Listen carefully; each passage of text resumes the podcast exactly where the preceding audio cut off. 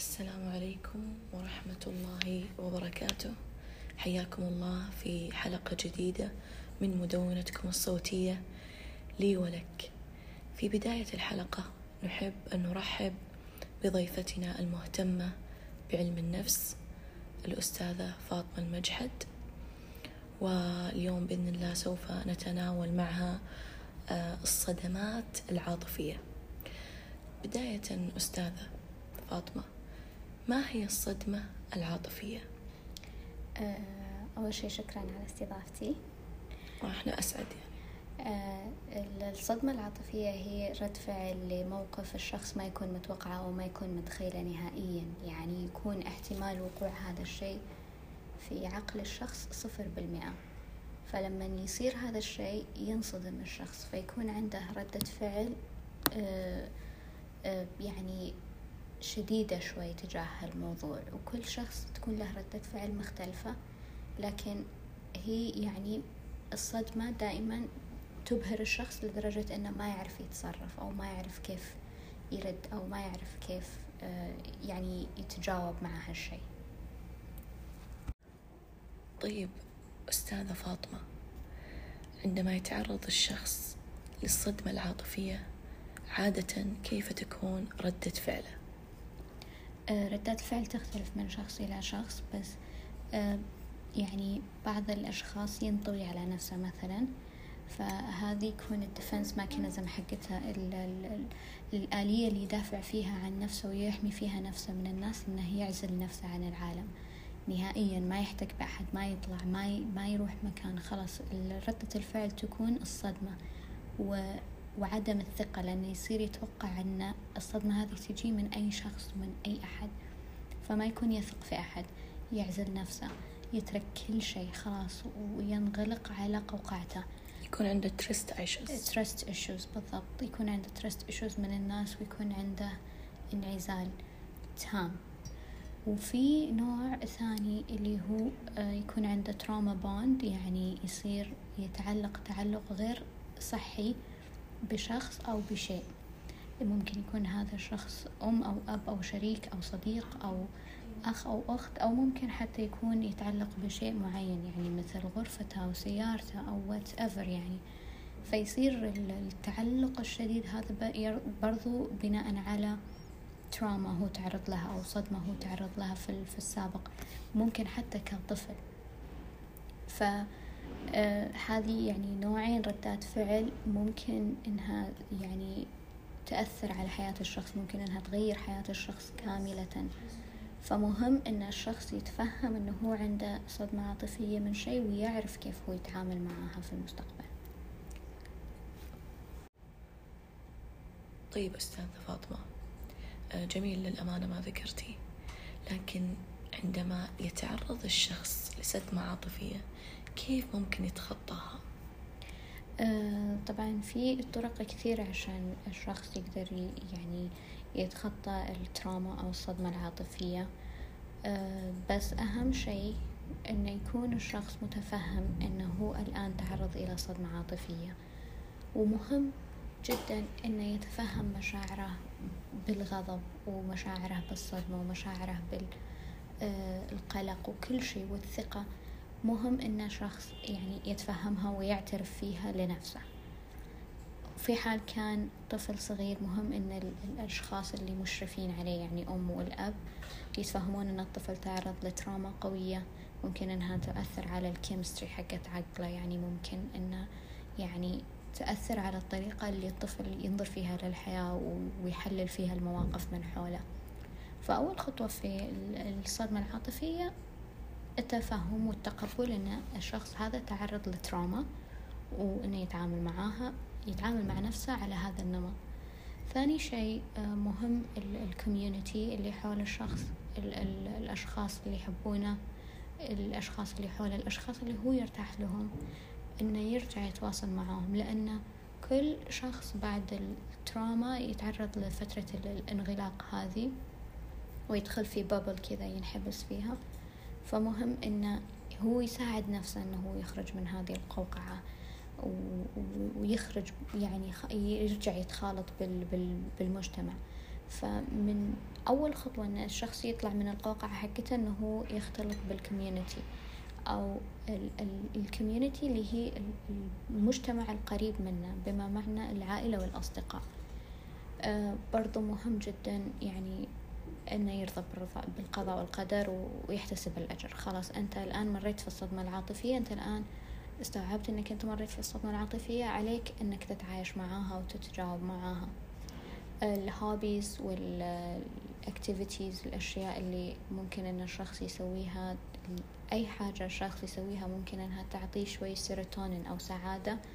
ننصح يعني ينصح إنه يسويها. مثل لما الأشخاص اللي يحبون يرسمون ينصح إنهم يرسمون اللي يحبون إنهم يعني مثلا البنات اللي يحبون إنهم يحطون ميك اب يحطون ميك اب كل هذه الأشياء ترى تساعد إن الشخص شوي شوي يعني يخرج من الصدمة. وممكن إنها تبين إنها small act أشياء بسيطة أشياء عادية أشياء ممكن الشخص يسويها بشكل يومي. لكن آه، تعطي serotonin boost يعني ترفع معدل السيروتونين شوي في الجسم يعني تسعد الشخص شوي. فكل يوم إذا أنت كل يوم كل يوم كل يوم تزيد السيروتونين بشوي شوي راح راح تصبح شخص سعيد وتقدر إنك تتخطى الصدمة. الآن بعد ما تتخطى الصدمة نظرتك للناس. الآن في في أنت عندك trust issues major trust issues أحيانا يعني تكون مشاكل ثقة عالية جدا. ف شوي شوي لازم الشخص يبدأ يتعلم إنه يبني ثقته في الناس يكون صداقات جديدة تكون مبنية على احترام ثقة متبادلة. آه، ممكن الشخص يكون صريح مع الأشخاص لما يكلمهم يقول لهم والله أنا تعرضت لصدمة عاطفية بالتالي أنا ما أحب إني أكون صداقات بسرعة أو ما أقدر أثق في الأشخاص بسرعة. آه، صراحة هذه آه، يعني ممكن إنها تساعد أي شخص أنه يبني علاقة معاك في المستقبل بحيث أنه ما يقول أنه والله فلان ما يثق فيني أو فلان يشك فيني أو فلان ما يحبني. لا يكون متفهم أن فلان تعرض لشيء قوي جدا في الماضي بالتالي هو ما يقدر. عنده major trust issues عنده أشياء تخليه ما يقدر يثق في الناس فيتفهم وضعك. في حال كان يحبك ومهتم فيك. في حال كان ما يحبك ومو مهتم فيك بإمكانه يعني خلاص ينهي العلاقة right there and then يعني خلاص في نفس الوقت يقدر ينهيها. لكن مهم برضو أن الشخص يشتغل على علاقاته مع الناس من حوله ويكون صبور جدا على نفسه وعلى الناس من حوله. آه، مهم انه يكون آه، يعني في تحكم في ردات الفعل آه، تحكم في الغضب.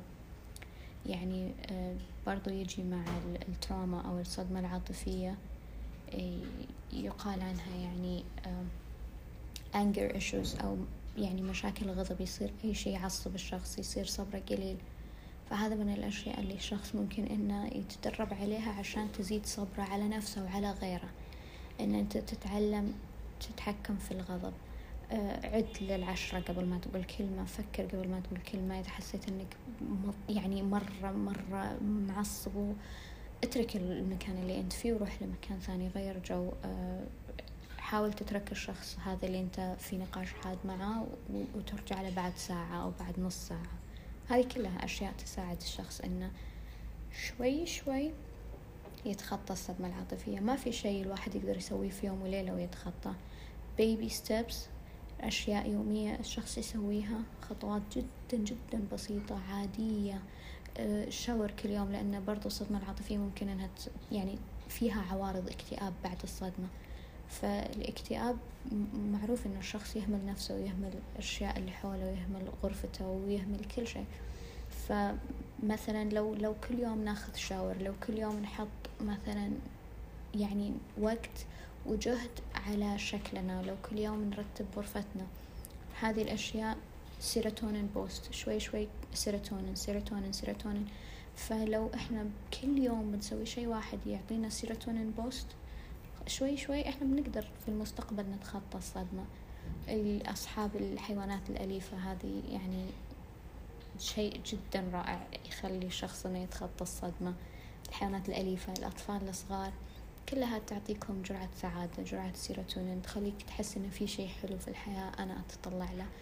أه برضو speaking of يعني إنه الشخص عنده أشياء يتطلع لها لازم يحط له أهداف. بعيدة جدا عن حالته النفسية. مثلا هدف إنه أركض ماراثون ولا هدف أنه آه، أتعلم لغة جديدة ولا شيء ما له علاقة في نفسية الشخص. لأن أصلا مجرد ما أنت تبدأ شيء جديد أول مرة تبتدي حتى لو أنك في اكتئاب حتى لو أنك في صدمة عاطفية لما تبدأ شيء جديد لا إراديا تركيزك كله ينصب على هذا الشيء الجديد. فيصير آه، تترك أنت التفكير في صدمتك وتترك التفكير في نفسك وتترك التفكير في أي حاجة سوداوية أنت تفكر فيها وتصير مركز على الشيء الجديد اللي أنت لسه ابتديت فيه. سجل في الجيم مثلا ويصير عندك بدون ما بدون ما تستوعب يصير عندك تركيز على شيء ثاني. فإحنا نحاول نركز أو نخلي التركيز حقنا يروح لجهة معينة بحيث إن إحنا نقلل التركيز شوي شوي شوي شوي على مشاكلنا النفسية وعلى التراما اللي إحنا نمر فيها. جميل جميل جدا أستاذة. جميل جدا جدا. طيب أستاذ السؤال. هل في مدة معينة للتخطي؟ هو قطعا يعني مدة التخطي هذه يعني يعني فترة زمنية محددة. طولها وقصرها يعتمد على الشخص نفسه يعني في أشخاص قبل الصدمة شخصياتهم تكون قوية ويكونون اندبندنت ويكونون آه، يعني مقبلين على الحياة. فالأشخاص ذولي فترة التخطي عندهم تكون أقل من غيرهم. لكن الشخص اللي already عنده depression أو anxiety أو أي أي عوارض نفسية يعني مسبقة مسبقا يعني قبل الصدمة ممكن يتخط يعني مرحلة التخطي عندهم تكون طويلة جدا يعني تاخذ سنوات. بس هو maximum يعني يقولون ال heartbreak ياخذ أربع شهور على ما يعني يبدأ الشخص يحس إنه normal في حال أخذ آه، أكثر من أربع شهور أو سنوات هنا يكون unhealthy attachment إن الشخص يكون متعلق بالموقف اللي سبب له الصدمة العاطفية. آه، فلما يكون الشخص هذا متعلق بالموقف يصير كأنه أصلا علق في هذاك اليوم وهذاك السنة. ومهما تقدم الناس من حوله ومهما مرت السنين هو لازال في هذاك اليوم في هذيك السنة. فلازم الشخص برضو يساعد نفسه أنه هو يتخطى الموقف بعدين يتخطى الصدمة المترتبة على الموقف. ولا تكون مرحلة التعافي طويلة جدا جدا جدا ممكن إنها ما تتوقف إلين يعني لا سمح الله وفاة الشخص يظل يفكر في نفس الموقف ولو إني قلت ولو إني سويت ولو إني فمهم إن أنت تتخطى الموقف أول. بالتالي تتخطى الصدمة اللي ترتبت على هذا الموقف. ففترة التعافي تختلف من شخص لشخص بناء على شخصياتهم. جميل جميل جميل. طيب هل من الطبيعي أن يكون عند المصدوم ردات فعل؟ طبعا طبيعي. مثل الانغلاق مثل ما ذكرتي. إيوه آه، طبيعي جدا إن الشخص يكون منغلق. طبيعي أصلا طبيعي إنه يكون في له ردة فعل على الصدمة العاطفية لأن آه، يعني هو إنسان والإنسان عبارة عن مشاعر وأشياء كثيرة. يعني كل موقف إحنا نواجهه في حياتنا اليومية يكون في له ردة فعل علينا سواء إحنا نحس أو ما نحس. يعني أحيانا الشخص يكون له ردة فعل مباشرة أحيانا العقل نفسه يكون خزن الموقف هذا بطريقة يعني حلوة أو غير حلوة. يعني بشكل عام طبيعي إنه أي شخص يكون عنده ردة فعل خصوصا إذا كان موقف أو صدمة كبيرة يعني. طبيعي جدا. وغير يعني ما في أي كونسيرن للشخص اللي يبدي ردة فعل للصدمة العاطفية لكن ال concern أو الخوف يصير لما الشخص ما يبدي ردة فعل وما يكون ويكون عنده عادي. هنا في مؤشرات إنه ممكن هذا الشخص يكون غير طبيعي أو ممكن إنه يعاني من مرض نفسي كبير هو لسه ما حس فيه. مثل مثلا ال psychopath و... yes يعني يكون عنده psychopathic tendencies أو يعني مو شرط إنه يكون psychopath أو مريض نفسي يعني بدرجة قوية لكن يكون عنده آه، يكون يعني عنده طيف من أطياف هذا الشيء أو ممكن حتى يكون عنده توحد يكون عنده آه، أي مرض نفسي يسبب له إنه ما يحس بالمشاعر. أو مثلا الاكتئاب المبتسم وهذه الأمور. إيوه يعني لازم إن الشخص يبدي ردة فعل في حال الصدمة. في حال ما ابدا الشخص ردة فعل معناته في في شيء خطأ في هذا الشخص. يا إما إنه ما يحس يا إما إنه آه، عنده يعني emotional block يعني يعني يحجز مشاعره ما ما يبينها وفي أسباب لهذا الشيء. أو إنه يكون مثلا يعني آه، كيف أقولها؟ بسبب قوة الصدمة عليه آه، يعني عقل الباطن يمسحها تماما. فيصير الشخص عنده ردة فعل على شيء هو أصلا مو عارف شنو. فطبيعي إنه يكون في ردة فعل وطبيعي جدا إن الشخص يعني يظهر ردة الفعل هذه. جميل جميل جميل جدا أستاذة. في نهاية الحلقة.